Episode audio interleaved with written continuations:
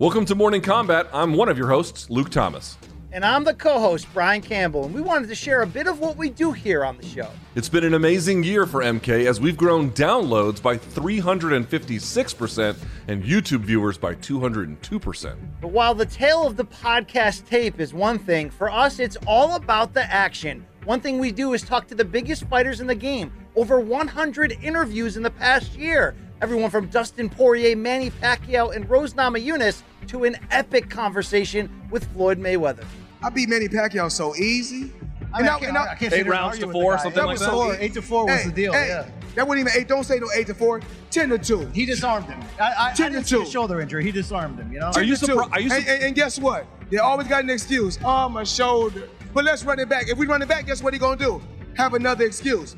Interviews are just one small part of the Morning Kombat universe, though. We do deep previews to get you ready for the biggest fights in combat sports. As we look forward to Saturday, looking back, what did you learn about the second fight? What do you remember most? You know, I'm really focusing a lot on McGregor's energy here, and I don't want to stay exclusive on the second fight. In some ways, I want to bring in that first fight from back in 2014. We all know that they were different fighters, but particularly McGregor, it's just a different energy. I know it's 145 pounds. I know it's just a different time and place, but Luke, as we say on this show, the BDE, McGregor was swimming in that in the first fight. In the second fight, I didn't see that at all, and you saw, obviously, a much more jovial, brotherly, respectful build to that second fight. And I do believe, and I know sometimes people will say I overvalue stuff like this, I do believe that spilled into what we saw the fight. For a round and a half, that's how far that fight lasted in January, their second meeting. McGregor, I would say, Luke, looked good at times, but he never looked very good, and he didn't carry that same energy that I'm coming in there on a mission to do one thing, and that's knock you out. And we do instant reaction shows immediately following the biggest events and moments. Let's talk about this. There's a lot to get into here.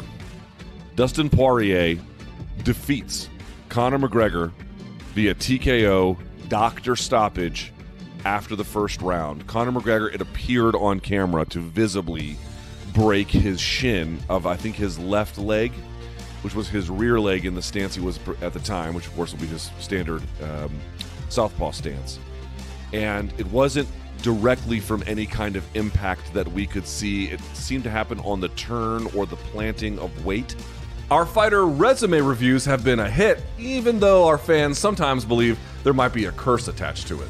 And oh, by the way, Luke, it goes without saying, to do a resume review of the great moments in Patricio Pitbull history, you're kind of also doing the greatest moments in Bellator history. That's right. And this is one of the most exciting fighters of all time, going back through his catalog and seeing finish after finish. Dude, you go back and you watch this guy's library, it's not hard to sit up in your chair. It's very, very easy. In fact, I was looking at this, BC. If you look at the Bellator records, I should say, not rankings, he's got most wins in title bouts.